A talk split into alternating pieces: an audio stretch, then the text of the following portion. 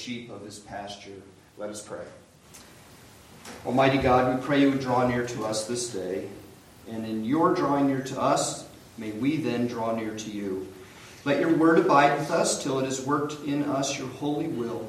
Quicken and refresh our hearts, renew and increase our strength, so that we may grow into your likeness and by our worship be enabled better to serve you in our daily life. In the Spirit of Jesus Christ our Lord, and in his name we pray. Amen. Our first hymn is number 105, O God, we praise thee.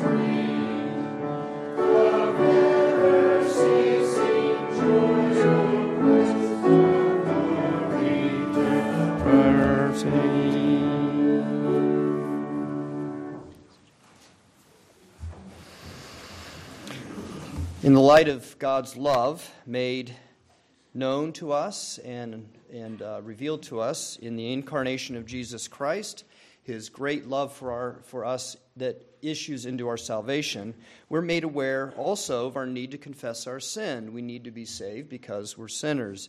And so we seek God's forgiveness and his empowering grace. And every Lord's Day, as we assemble, we do pray together this prayer of confession because we don't want to forget that our God is a merciful God, a God who forgives us of our sin, and our sin has been this, this reality in our world, in our lives, that has to be overcome for us to be reunited with God. And so we confess our sin and then hear the uh, forgiveness, the assurance of forgiveness. But let us pray together in humility and faith and confess our sin. O Lord God, eternal and almighty Father, we confess and acknowledge before your holy majesty that we poor sinners were conceived and born in iniquity and corruption, prone to do evil, and that in our depravity we have transgressed your holy commandments over and over again. Nevertheless, O Lord, we are sorry that we have offended you, and we deplore our sins with true repentance asking for your grace to relieve our distress. Have mercy on us, our Father, in the name of your Son, our Lord Jesus Christ. And as you blot out our sins, strengthen and increase in us day by day the grace of your Holy Spirit, that as we acknowledge our unrighteousness, we may be moved by that sorrow which brings forth true repentance in us, putting to death all our sins and producing in us the fruits of righteousness and innocence which are pleasing to you through Jesus Christ our Lord. Amen. Please stand for the assurance of pardon. People of God, hear the good news. We have an advocate, one who stands beside us so that we might stand in, before the Almighty and Holy God, our Father. And that one who is our advocate is Jesus Christ, the righteous one. He is the atoning sacrifice for our sins. Brothers and sisters in the Lord, I declare to you that all those who have faith in him and do repent of their sin are truly forgiven of all their sin. We rejoice in this good news. We say together, Praise be to God. Followers of Jesus Christ, our Lord said, Seek first God's kingdom and his righteousness. And then his apostles said, Set your mind on things above. Now, this doesn't mean we are to disregard the things on earth, and unfortunately, some forms of Christianity, some traditions of Christianity have, have really uh, turned and, and tried to live a life that just divorces itself from the world, society in which we live. It cannot be done but it has sometimes been sort of the attitude of Christians, and that is not what we're being called to do. Um, if you'll take just a moment to think about how the apostles and the church went out into the societies of this world and we're very heavily engaged in them to proclaim the gospel and also to live and to work and um, bear witness to Christ. So we are to not disregard the things of the earth. We are to love our neighbors, work for the improvement of common life with unbelievers here on earth. And yes, we can sometimes work with unbelievers. However, we do live in a culture that seeks after pleasure first. That's the kind of culture we're in. People today chase after the stimulation of their senses, and they don't seem to have this uh, greater desire, a desire for greater things. Much of this is fueled by boredom, lack of meaning, a loss of what transcends our life. Well, there is beauty, there is virtue, there is the greater good for society, there is, of course, God uh, above it all. But our culture keeps its head down and does not look up. Furthermore, our affluent society has the resources to seek after pleasure in many forms. And so when it gets tired of one kind of pleasure, it tries to find another. Pleasures for the body, pleasures that stimulate our adrenaline and excitement, pleasures that give us a high. Seeking pleasure has become so ingrained in our society that there are even laws that have been enacted to smooth the way for us to get that pleasure. Well, Jesus Christ has come to us and he's raised our hearts and minds to the things above. We've actually been lifted up. Our hearts are lifted up on high by the Holy Spirit, by Jesus Christ, to look to those things that are of lasting value, of greater value, that are not just going to be transient and pass away. The pleasures we may seek last for a moment, the kinds that we seek in this life, and they don't satisfy. But the things of God do satisfy our hungry souls, and they give peace to our troubled, troubled minds, and they become this wonderful well without any depth to them that just continues to feed our soul, our mind, our lives, so that we, have, we find a satisfaction for ourselves in God. So pursue the things that are above more than the pleasures of this earth and most of all, pursue our Lord Jesus Christ, who is our greatest good. For this is God's will for us in Jesus Christ, and let us say, Amen. Our hymn is number 586 Take My Life and Let It Be.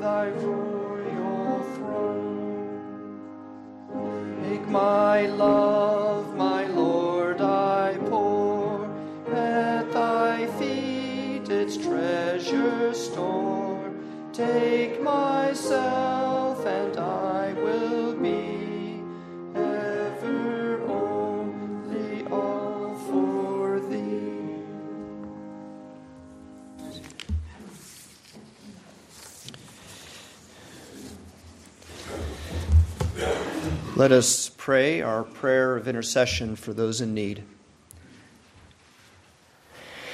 We thank you, O Heavenly Father, that you have brought light to those who sat in darkness, that you bring down the proud, lift up the lowly. You have remembered all of us, even those who are not famous in this world and those who are weak. With the birth of Jesus Christ, you have lifted us up into the new life of your salvation. And now you have made us the family of Jesus Christ, to whom you've given the glorious gospel from heaven to proclaim, and the rich food of your kingdom to eat, positions of royal service as we bear witness to Christ, and the high privilege to bring our petitions to you, Almighty God. And we know you hear them as we pray in the name of Jesus Christ. By the Spirit of holiness, we humbly make our, our requests. Merciful God, as you have not neglected your creatures, but you've given dens for the badgers, crevices for the swallows, wisdom to humanity, to build good community and cultures, we pray you would provide shelter for those who have no place to go. We pray you would bring them aid with your church in the kindness of our cities so that they might have warm clothes, nutritious meals, medical care, and compassion.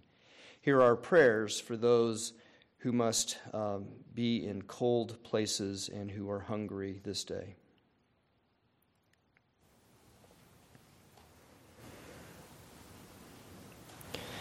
For the lonely, we pray, for those who feel forgotten, those who sense there is more to life than the pleasures of this world. Because Jesus Christ came not just to be born, but to live among us in this sinful world in order to, to, to deliver the lost and the forsaken. We pray for those who come to mind and who do not know the way to you. May your church help restore hu- human community in this world, but most of all, to direct and point people to Jesus Christ. Here are our prayers for those who are lonely or we know feel forgotten in this world.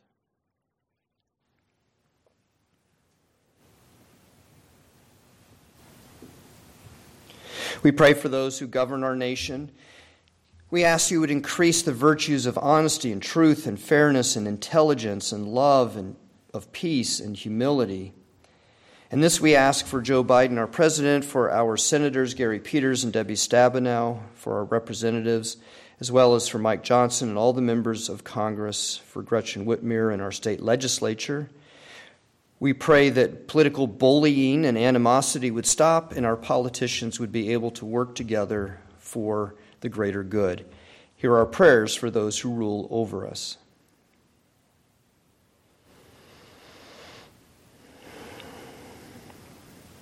Blessed Father, remember your church and each one of us in all of our circumstances.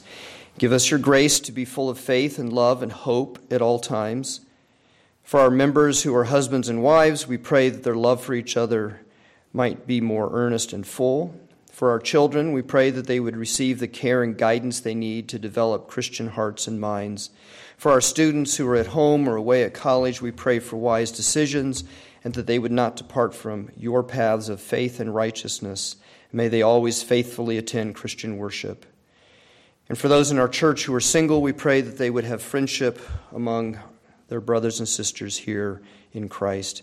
Here are our prayers for the members of the church.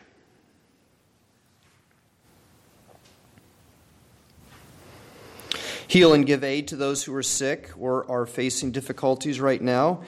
We bring to you the names of those who are upon our hearts for Frida and Leah, for Shirley and Eduardo, for Jeff and Linda, Fawn and Bob, for the Carters, for the Roberts, for Tammy and her family, and for our friends Kay and Kara, Karen, Tom, Phil, Dominique, Bob, Jane, Angie, Becky, and others we name to you in silence.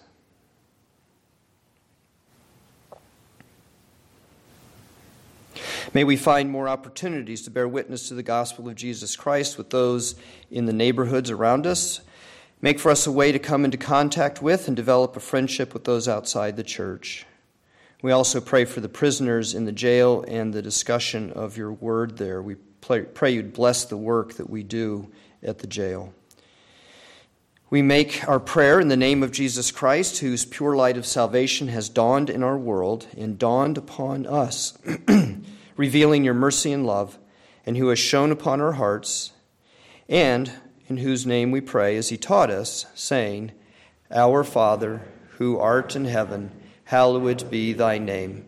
Thy kingdom come, thy will be done, on earth as it is in heaven.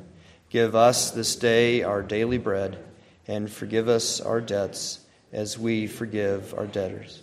And lead us not into temptation, but deliver us from evil. For thine is the kingdom, and the power, and the glory forever. Amen. Let us present our gifts and offerings to the Lord.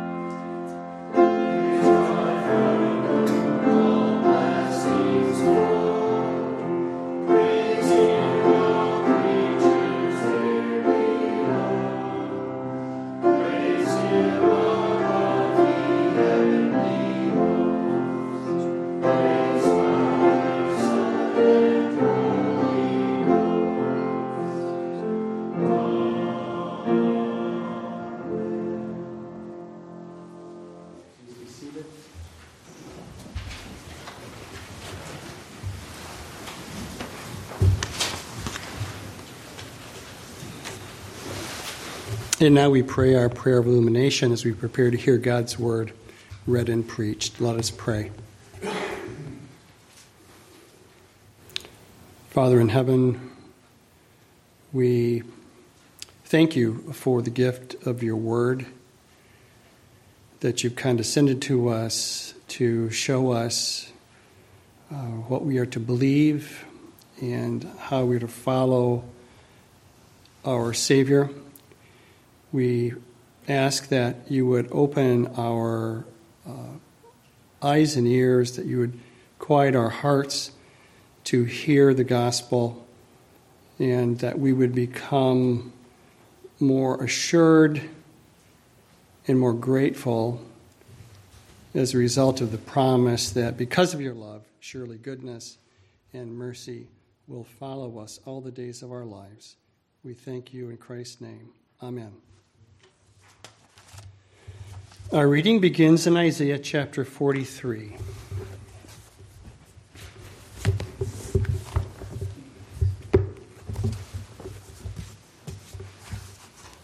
Beginning in verse 16.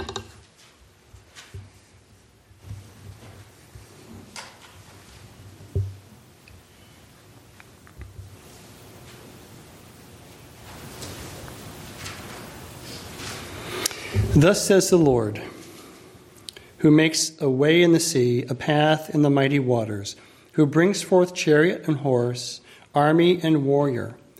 They lie down, they, they cannot rise. They are extinguished, quenched like a wick. Remember not the former things, nor consider the things of old.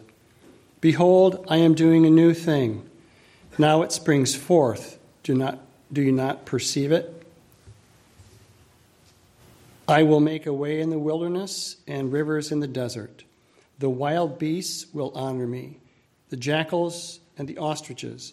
For I give water in the wilderness, rivers in the desert, to give drink to my chosen people, the people whom I formed for myself, that they may, might declare my praise. Our Psalter response is printed in the bulletin.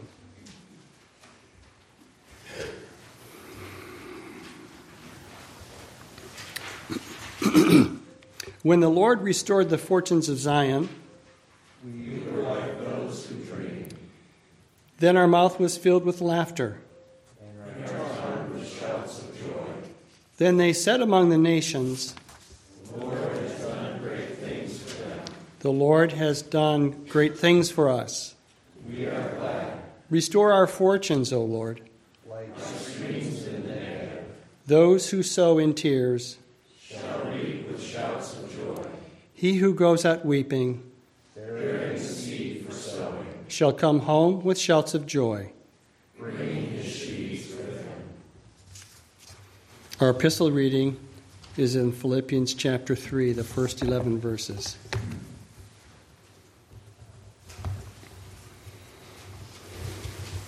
Finally, my brothers, rejoice in the Lord. To write the same things to you is no trouble to me, and it is safe for you. Look out for the dogs, look out for the evildoers, look out for those who mutilate the flesh, for we are the circumcision who worship the Spirit of God and glory in Christ Jesus, and put no confidence in the flesh. Though I myself have reason for confidence in the flesh also. If anyone else thinks he has reason for confidence in the flesh, I have more. Circumcised on the eighth day of the people of Israel, of the tribe of Benjamin, a Hebrew of Hebrews, as to the law, a Pharisee, as to zeal, a persecutor of the church, as to righteousness under the law, blameless. But whatever gain I had, I counted as loss for the sake of Christ. Indeed, I count everything as loss because of the surpassing worth of knowing Christ Jesus my Lord. For his sake I have suffered the loss of all things and count them as rubbish, in order that I may gain Christ and be found in him, not having a righteousness of my own that comes from the law, but that which comes through faith in Christ, the righteousness from God that depends on faith, that I may know him and the power of his resurrection and may share his sufferings, becoming like him in his death, that by any means possible I may attain the resurrection from the dead. Our gospel reading is in Matthew chapter 13.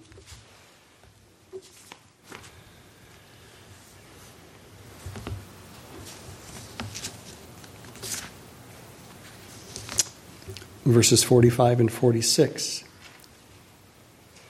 Again, the kingdom of heaven is like a merchant in the search of fine pearls, who, on finding one pearl of great value, went and sold all that he had and bought it.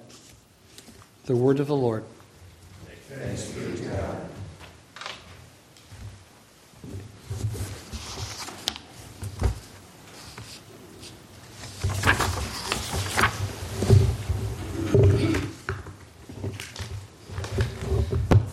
The Apostle Paul speaks of his privileges in our epistle lesson from Philippians.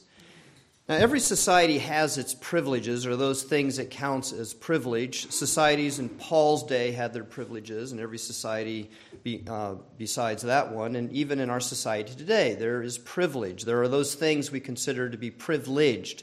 For example, most of us would say the leaders of high tech industries have privilege, and so do most politicians. Mark Zuckerberg, Jeff Bezos, Nikki Haley, and Gretchen Whitmer are all privileged. So are our Supreme Court justices, John Roberts and Ketanji Jackson, and all the rest of them. They have honors and status that the average person does not have. They have resumes of high level accomplishments. They have rarefied educations.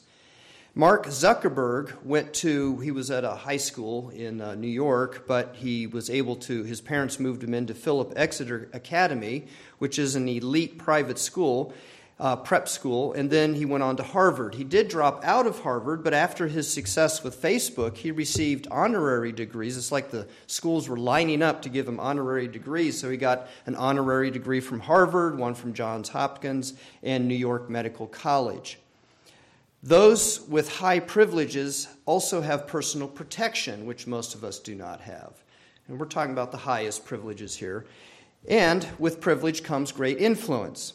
Now, our society tends to judge privilege by wealth, and all of those whom I have named are in upper income brackets. Gretchen Whitmer has a net value of $2.5 million plus other assets. That's just her, her uh, her uh, value in dollars, but she also has houses and things like that. Nikki Haley is worth $8 million.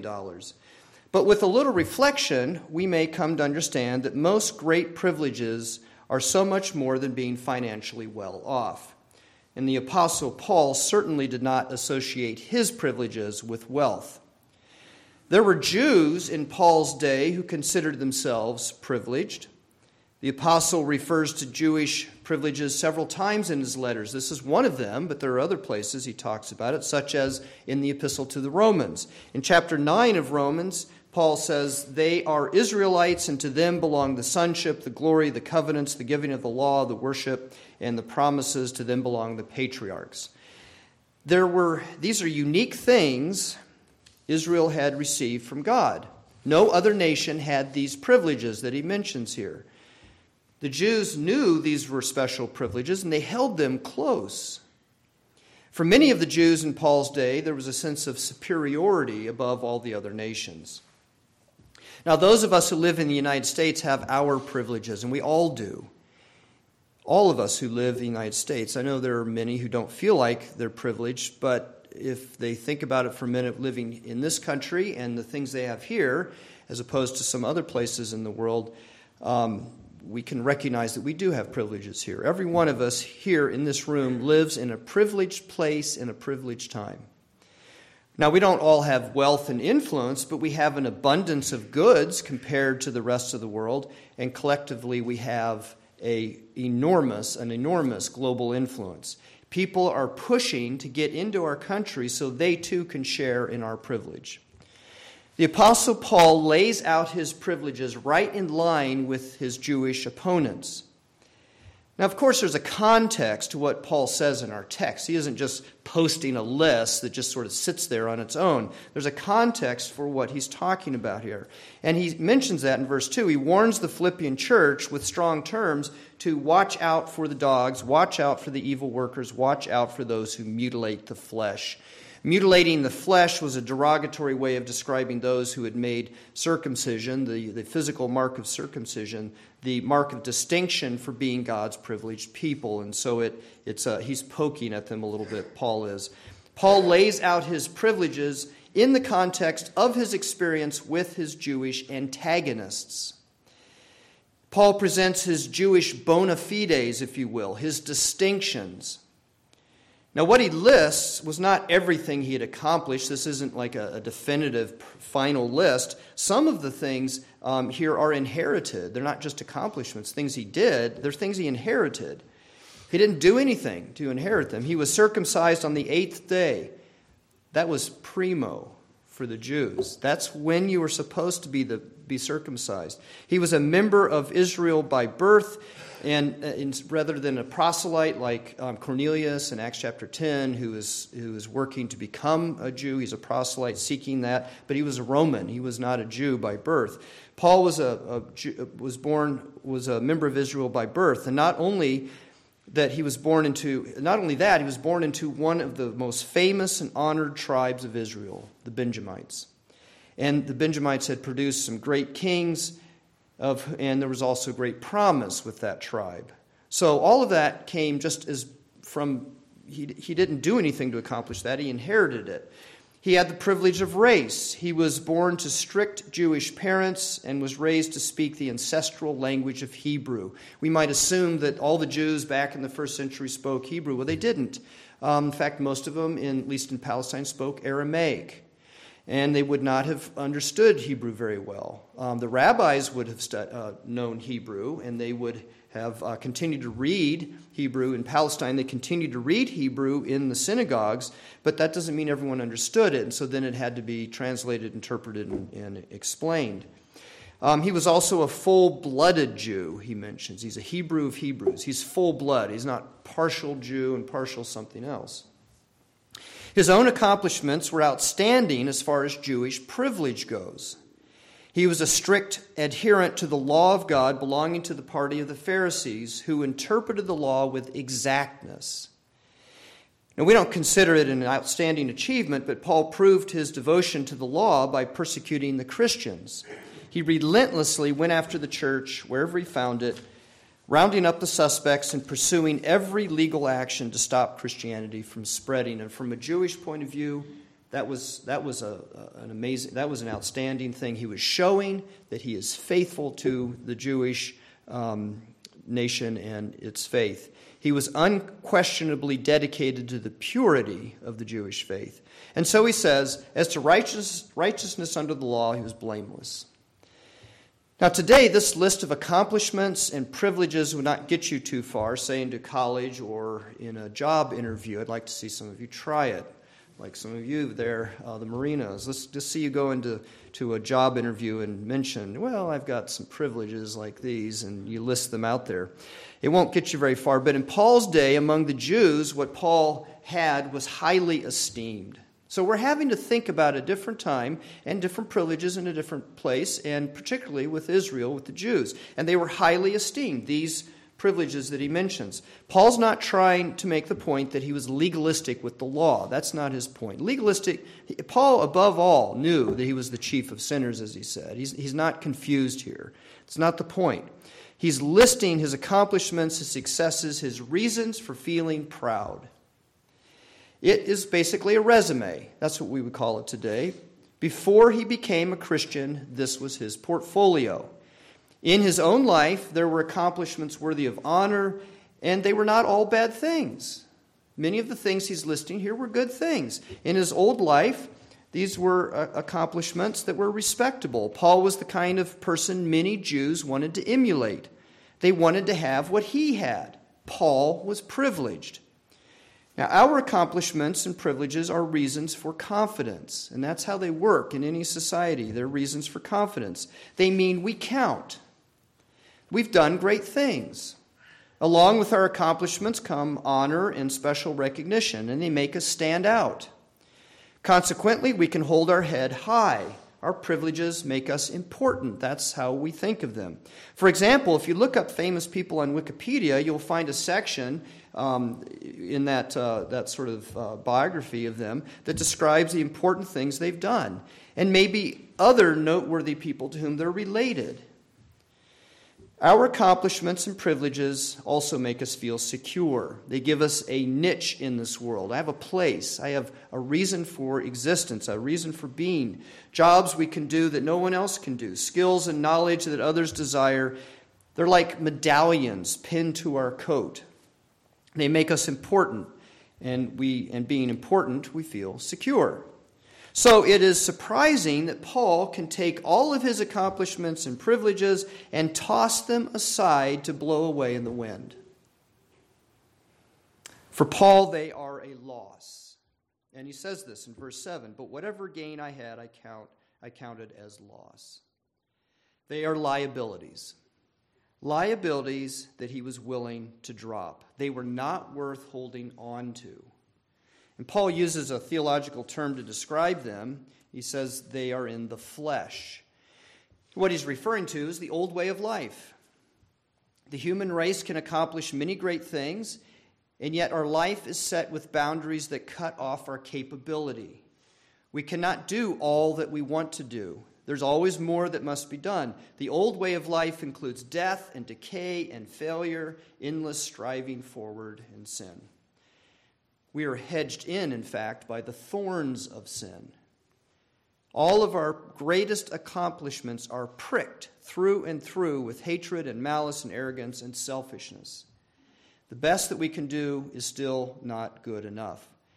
The privileges of being an American with a college education, a nice paying job with benefits, respected in the community, solicited for advice, being morally responsible is still part of the old way of life. And Paul lumps all of his privileges and accomplishments together in the flesh his inherited privilege, his being a faithful Israelite, his outstanding achievements, and everything else he relegates to the flesh. And it's not that they're all bad. Many of these privileges and accomplishments are true privileges and accomplishments. Being born into the covenant people of God is a wonderful privilege. Being, being an Israelite was a great privilege. Carefully observing the law of God that, that was a good thing. Would we rather that Paul had not been devoted to the law and had lived a lawless life? These are good things. Persecuting the Christian church is not good, but the rest have some value. Nevertheless, the apostle gathers his privileges and accomplishments into one big bag and tosses them aside. It's kind of like calling a junk hauler, one of those men's uh, hunks hauling junk, something like that, and say, Come and take it away. Now, why does Paul do that? Why does he do this? Well, it's because he's found something of absolutely far greater worth than what he had before. Paul had come to know Jesus Christ. Actually, it was Jesus Christ who came to Paul. But the point is that once Paul had come to know Jesus Christ, he knew he had found something far more valuable than all the privileges he had as a Jew or anything else in this world. As outstanding as all the accomplishments and privileges are that we have in this life, they are nothing compared with knowing Jesus Christ. Paul willingly abandons all of them for the sake of knowing Christ. He says, I count everything as lost because of the surpassing worth of knowing Jesus Christ, my Lord. The superior, surpassing, incomparable, exceeding greatness of knowing Jesus Christ. Knowing Jesus Christ can, uh, compared to our human privileges and accomplishments is like one of those old scales. Today they're all digital, but one of those old scales with pans on each side that weigh things and compare their weight. One, on one pan is a huge pile of gold, and you know gold is heavy. On the other is a feather. The lightweight feather does not even come close to the massive weight of the gold. It's like that, knowing Christ compared to our human privileges. Or it's like shining a flashlight at the sun. The brightness of the flashlight is lost in the brilliance of the sun. Paul highlight, highlights three things that he gains through Jesus Christ that are vastly greater than what he had before. And one is the righteousness of Christ. It's the righteousness of Jesus Christ that reconciles us to God. This righteousness is a relationship with God based on the work of Jesus Christ, not our own work. It is righteousness that does not come from the law or how good we live our life, nor does it come from whatever great things we do. The righteousness that reconciles us to God comes from Jesus Christ. But it's not just receiving merit, it's a relationship where we become God's beloved children through Jesus Christ. Because of the righteousness of Jesus Christ, we are adopted into the family of God, and now we have all the privileges of being in God's household. The privileges of, uh, of being a Christian, of, of knowing God, are not these abstract things. They are very tangible. They are being in the house of God, the family of God. He's our Father, and we can come to Him freely with our concerns and needs. We have an inheritance of eternal life and blessing. Our lives don't end with transience and just kind of peter out at the end here on this earth. We have an inheritance of eternal life and blessing through Jesus Christ. And as His children, He frees us from sin and He makes us into the image of His Son, Jesus Christ. The second thing we gain from a relationship with Jesus Christ is the power of Jesus' resurrection. Paul mentions that. It's the power that raises us from the dead and into new life. So there's a bit of a contrast here the power of the resurrection that brings us into new life and the old life of the flesh. Jesus Christ died in order to defeat the power of death and deliver us from death. One of our hymns says, Lord, by the stripes which wounded thee, from death's dread sting, thy servants free, that we may live and sing to thee, Alleluia. The power of Christ is the power that has come from God into this world, and it's not our kind of power that gets out of control or melts down or shuts off. It's not that kind of power. The power of Christ is the power that redeems a world full of sin and evil, and there is no sin, there is no evil, or rulers of any kind that can shut down his power. It's the power that forgives us our sin, the power that can restore rebellious children with their father, the power of God that can make the unholy clean, the power that transforms us from idolaters and adulterers, thieves, greed, addiction, the sexual, immoral, and all of those things it can transform us into those who are holy and blameless, who live in harmony with each other, and are full of compassion and kindness, who are generous, patient, and joyful servants of God. That's quite a power. The power that sets injustice right. It's in Jesus Christ that we know the power of God because he is God who has come to us.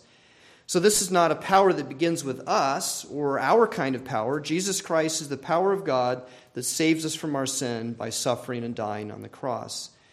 Jesus Christ rose from the dead, overcoming our sin and the disobedience of the world. In Christ is the real power of God. And this is why knowing Christ is superior to whatever we had or have in our weak humanity. What we gain from Jesus Christ is a new life with God that death and sin cannot take away. And the third thing we gain from a relationship with Jesus Christ is that we share in his sufferings. Now, does that sound like a privilege?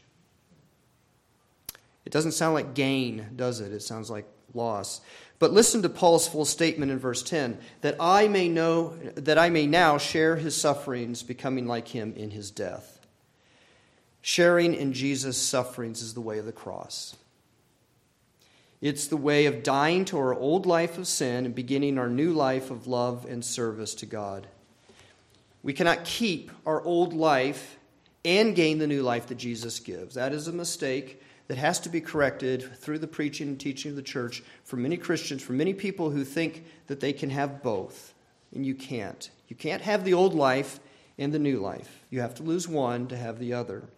The old life must be thrown into the tra- onto the trash pile, to use Paul's words, as a life that's corrupted and broken by sin. Compared to the old life, old life of sin, the new life with God through Jesus Christ is infinitely more valuable. And there's, I can build up all the adjectives, and Paul sometimes does that, you know, when he, he speaks of the salvation of God and, and what Christ has done. Builds up, just piles up the adjectives. But maybe another way to do it is just the picture that we get in Revelation. In Revelation is a picture of this life as a city that basks in the light and glory of God, and there is no pain and mourning, only joy, peace, and righteousness. And in the new life of God, everyone is well fed, and they have no need of wealth, because everyone, everyone walks on streets of gold and lives within walls of emeralds, sapphires, and topaz. Knowing Jesus Christ is a relationship, Knowing Jesus Christ is not just an exercise of the mind. It's not just memorizing the shorter catechism or the statements of Tulip. Paul is not talking about being able to give the right answers to questions about what it means to be a Christian. He's not talking about that, no, that kind of knowledge, that kind of knowing. Now, that is not to say that these things aren't important, that we shouldn't have this kind of uh, knowledge that the mind has. Um, of course we do. These are, that's important. It's an important part of what it means to love the Lord our God with all our mind and with true faith.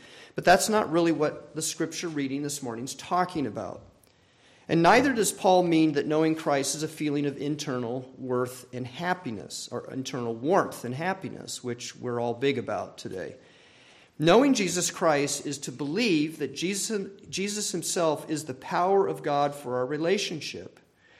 It's about knowing Him.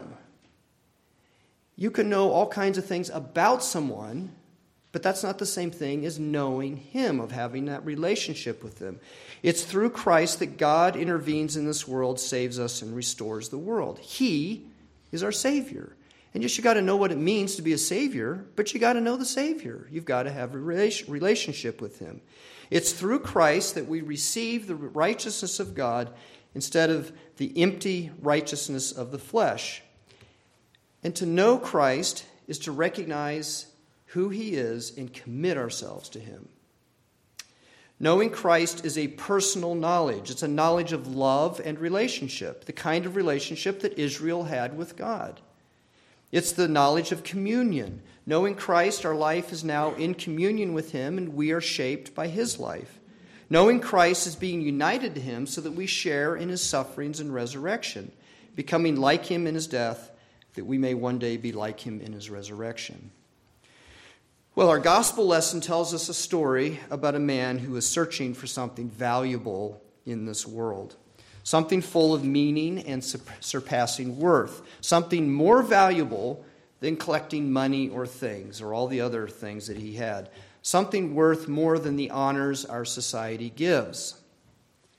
Now, many people today have all but given up thinking there's anything more valuable than the riches and luxury and power of pleasures in this world and yet they have a yearning.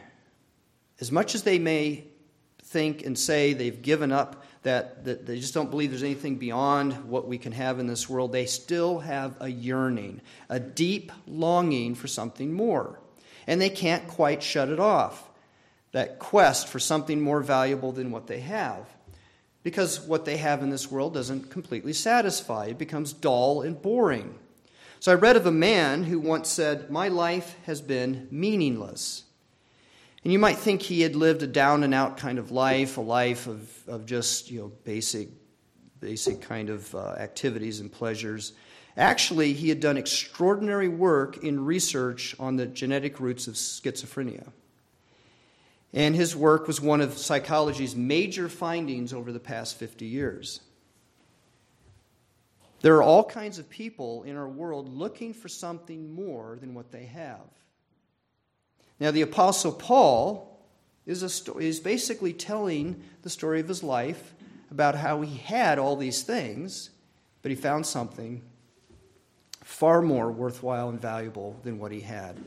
And it's also the story that Jesus tells of the merchant who finds the pearl of surpassing worth and who sold everything for something that's infinitely greater. And that was Jesus Christ. That is Jesus Christ. Trust Him and rejoice in the new life that He gives to us, and tell other people what you have found because they're yearning for it, even if they don't realize it. Let us pray.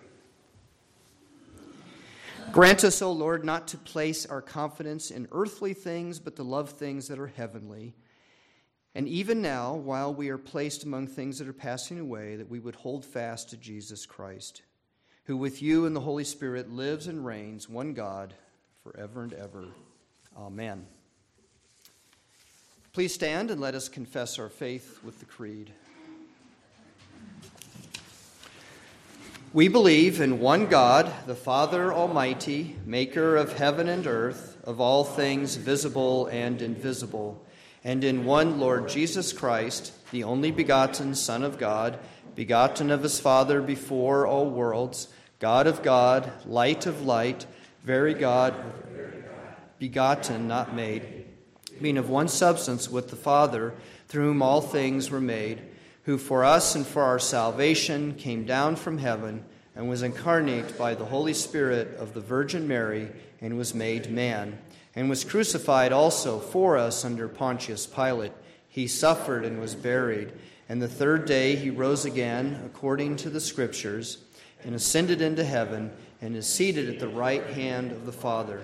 And he shall come again with glory to judge both the living and the dead, whose kingdom shall have no end. And we believe in the Holy Spirit, the Lord and giver of life, who proceeds from the Father and the Son, who with the Father and the Son together is worshiped and glorified, who spoke by the prophets. And we believe in one holy, Catholic, and Apostolic Church. We acknowledge one baptism for the remission of sins, and we look for the resurrection of the dead and the life of the world to come. Amen. Our hymn is number 656 Jesus' Priceless Treasure. Priceless treasure, Thank you.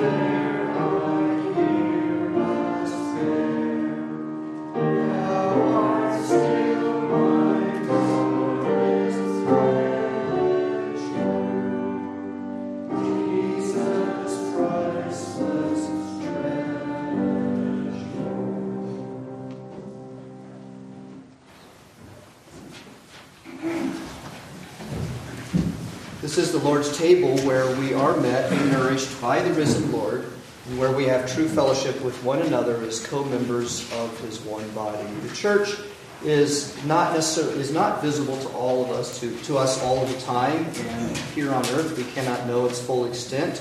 Of course, it reaches into heaven itself with those who've gone before us. We cannot give its exact number. We don't know and it cannot define all those who are members of the church.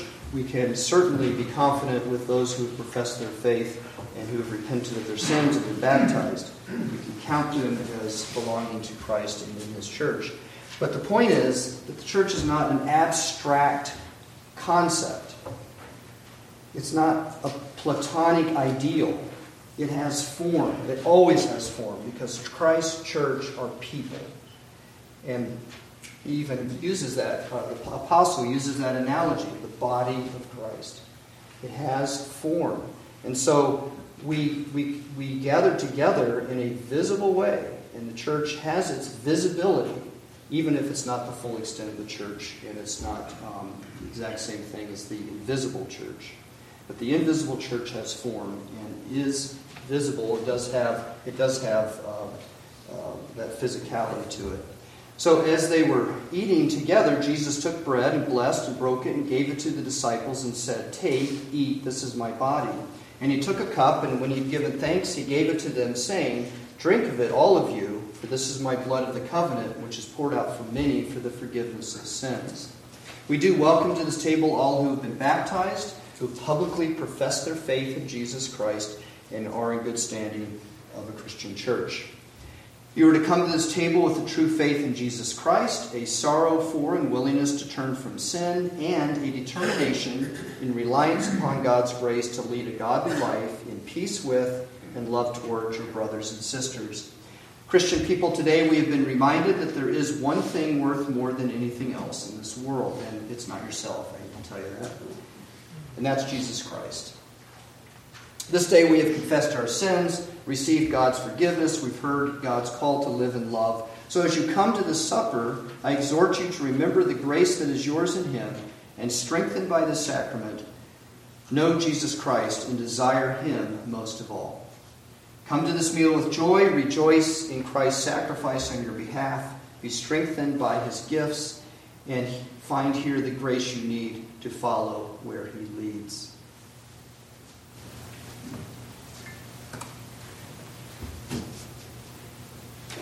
Join with me in giving thanks to God for our new life and our salvation in Jesus Christ. The Lord be with you. And also with you. Lift up your hearts. We lift them up to the Lord. Let us give thanks to the Lord our God. It is right to give him thanks and praise. Almighty God, good Father to us all, your face is turned towards us here in this world because you have shown and revealed that in Jesus Christ, your Son. Through Christ, you are turned towards us in mercy and forgiveness and grace. And so we praise you and thank you for Jesus Christ who came to rescue us from sin and death. And we thank you that your word goes out and calls us into your household to join those who have come before us and even the hosts of heaven who sing that great song that we hear in heaven Holy, holy, holy, Lord God of power and might, heaven and earth are full of your glory. Father of all, we give you thanks for every gift that comes from heaven, but especially we give you thanks for Jesus Christ, who came into this dark world, this world dark with sin. He came as the light of your salvation. And with the grace, with the grace of your salvation and the gospel word, he touched those who were unclean. He touched them with his grace, and he washed them as we read in the stories in Scripture, and he touched us so that we would be made clean and right with you. We remember how the crowds came out to see your son, and yet in the end they turned on him. On the night he was betrayed, he came to table with his friends to celebrate delivering you, delivering us and bringing us to you. Jesus blessed you, Father, for the food. He took bread, gave thanks, gave it to his disciples, and he also gave the cup to them and said, Do this in remembrance of me. And therefore, Father, with this bread and this cup, we celebrate the cross on which he died to set us free from sin. Defying death, He rose again, and he is alive with you to plead for us and for your whole church, and to stand as the one who unites us with, with you, the Holy God. By your Spirit uniting us with Christ, may our eating of this bread and drinking of this cup be for us a communion in the body and blood of our Lord Jesus Christ. May we and all who share this food offer ourselves to live for you and be welcomed at your feast in heaven, where all creation worships you, Father, Son, and Holy Spirit. With one voice we offer our thanksgiving. Together we say, Amen. The Lord Jesus Christ took the bread, and after giving thanks, he broke it and said, This is my body given for you. Do this in remembrance of me. And he also took the cup, saying, This cup is the cup of the new covenant, sealed in my blood, shed for you for the forgiveness of sins. As often as you drink it, do this in remembrance of me.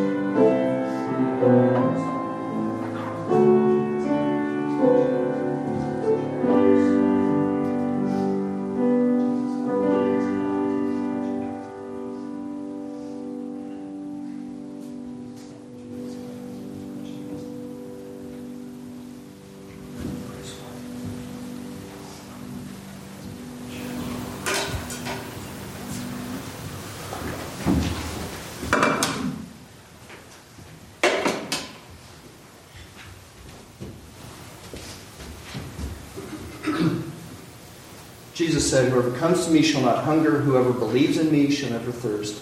Take and eat this bread and drink this cup. And may your souls and hearts, your whole life be filled with the blessing of Christ and the grace of Jesus Christ, and you may live for him. Take and eat and, and drink with faith.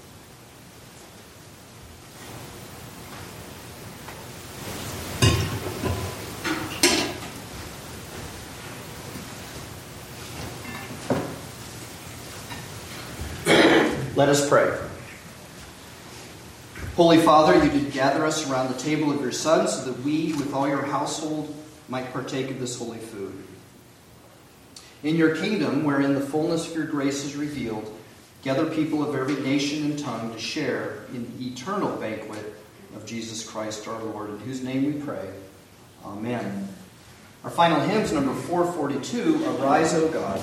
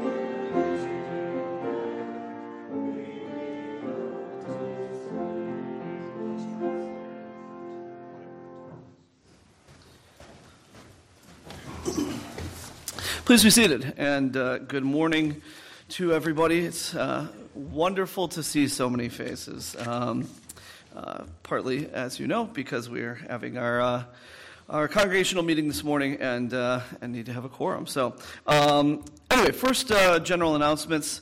Um, the Uh, congregational meeting, of course, set for today, so please stick around for, uh, for that uh, if you can, or at least for um, uh, the beginning portions of it. Uh, Baby Bottle Boomerang, uh, the annual um, fundraiser for the Berkeley CareNet Center, um, is starting up today, so I believe there are some plastic baby bottles if you would like to fill them um, with cash. Um, though I'm sure if you would like to just uh, write a check, they would probably accept that as well. You're not required to turn it in in baby bottle form. Um, the uh, Bible study continues next month. No, when's when's the next one? It started. It did start, but So this, it's meeting this week. Oh, okay. So Thursday. Uh, all right. So it's still in as the 18th. So yes, Bible buddy is uh, Bible study is uh, is back underway on Thursdays. Um, the women's prayer meeting um, is uh, also on Thursday, February the 8th at uh, Deneen Roberts' house. Um, and the next Friday evening prayer is on um, February the 16th at the church. Um, I think that's it for regular uh, announcements, unless anyone has anything to add. I'd like to give a little update on the presbytery meeting. Um, and maybe while I'm doing this, we do need a table set up here. If somebody, a couple guys wouldn't mind bringing in maybe the folded table in the, in the room with the big table. There's a folded plastic table. Just bring it up here. That'd be great. Um, but the presbytery meeting was up in Midland Friday. Um, Everett Hinnis, who I don't know if he's preached here, but he is the pastor at the church in Hillsdale, and he's the moderator. Does an excellent job. He um, anticipates problems. and there are always problems. Um, so he anticipated them well. He came in ready, and the meeting um, went very smoothly. Um, and uh, I'm trying to think of anything really. We did interview a couple candidates for licensure. So in the OPC, if you want, if you think God's calling you to be a pastor, and the church has recognized you seem to have the gifts to be a pastor, then you can come under care. The session recommends you come under care of presbytery to pursue pastoral ministry. Then you're under care for a while, and then when you've studied and, and done the work in seminary, maybe not completed it, but still done enough work, you can take uh, the exams. They have a whole bunch of different exams you take, and then you do a theology exam on the floor of the presbytery where we get to bombard the candidate with questions um, regarding the uh, doctrine that we teach. And that's for licensure. So he's being licensed to preach, that person. And then, thank you, sir. Um, and then after that, when they get a call, then a, a, person who's licensed, a man who's licensed, can then be uh, pursue ordination and uh, get the, when he when he receives a call, then he's eligible for a, an examination for ordination, which is lots of more exams um, and another theology exam on the floor. And, um, and those go on for a couple hours usually. And so then, um, but you cannot be examined for ordination unless you have a call. So it's not like I want to be a pastor. Nobody else seems to know that, but um, I want to be a pastor, and so I want to be ordained. You can't just be ordained just in general. You have to be ordained to a call. There are different kinds of calls called to be an evangelist, called to be a pastor like me, called to be a teacher, okay? And then there is the ordination for elder and deacon. So um, all of this, uh, two men were examined um, for ordination, and uh, they did a good job. And so it's always good to see men coming along, and, um, and that's just our presbytery. So there are other men in other places, and that's that was a big part of what we did. And I just I thought I'd let you know we had that meeting. The next meeting we have three stated meetings a year. That was a stated meeting. The next one's the last Saturday, I think it is, of April, and it's going to be in Kalamazoo. Jonathan Cruz is the pastor. They just were able to swap buildings with the Church of God. Church of God was dwindling and had a huge building. He said they're still finding bathrooms in it. There are 12 bathrooms in this building, and they're still finding bathrooms. so they switched. And Kalamazoo is a church that had, had kind of gotten pretty small, and then uh, with Jonathan Cruz, it's grown and it's bursting at the seams. And so this other church came to them and said, Hey, would you like to switch? And they said, Sure. And, and for, I think there was a, you know, they figured out, okay, uh, we need to, you know, kind of equal value little bit. So $300,000 they need to pay, which they can do with a loan, and then, then that's all the church asked for. They're going to take the, the Kalamazoo OPC building and $300,000, and that they call it even. That's, that's remarkable, isn't it? And it's, it's a mile away, so it's still working in that part of Kalamazoo. Um, anyway, that's where the next presbytery meeting is. So just to let you know some things going on Presbyterian. Cool. Uh, any other announcements from the floor? uh, forgive my laughter. Caroline's hand just went up, so. Uh, sorry, you do not have floor privileges yet at uh, the age of three and a half. Um, yes, Mrs. Wilson, you do have floor privileges. going next week to be with Jess Long, and for you that have been praying for her, um, she has actually improved pretty significantly, so much so that they may be taking her off of hospice in March. Um, with that comes loss of resources. That's always the hard part because now you don't have that extra help. But uh, I am going down there so that his sister can go celebrate her birthday. And, um, and then I just, um, would ask that you please be with a, you know, prayer for former member Karen Wiley. Um, she is someone that, um, was with our church in the beginning and moved to Virginia and she, um, is, you know, in decline with Parkinson's and she's having a very rough time at this point. So keep her in prayer too. Thank you, Mrs. Wilson. Any other announcements from the floor? Okay. Uh, then, by tradition, um, we're going to formally start the meeting, um, the congregational meeting, and establish a quorum. Uh, we'll have our constituting prayer, and then we will, assuming the, uh, the, the body is amenable to this, we'll um, suspend that meeting uh, for some fellowship time and then uh, return to it a short time later. So, um, I'm going to call this meeting to order. It is 11:30 exactly, and uh, so this meeting is officially called to order. Uh, we need to establish a quorum uh, under our bylaws, Article 6. A quorum at meetings shall consist of 51% of the voting members, unless otherwise defined in uh, these bylaws. And um, so I believe my count earlier was 30. Do we have 30? Okay, so we do have a quorum, so I'm pronouncing that. And um, Pastor, if you would like to open us with a prayer. Let's pray. Heavenly Father, we thank you that we can worship you this day and hear your word and receive this, this holy food, this food set apart that you use as, uh, as means of your grace. And we pray that as we come together after this uh, wonderful time of being in worship, that we can uh, conduct this work that we have to do as, as your body, conduct it with wisdom, that your Holy Spirit will continue to be present with us, help us to understand the things that are discussed and decisions that have to be made.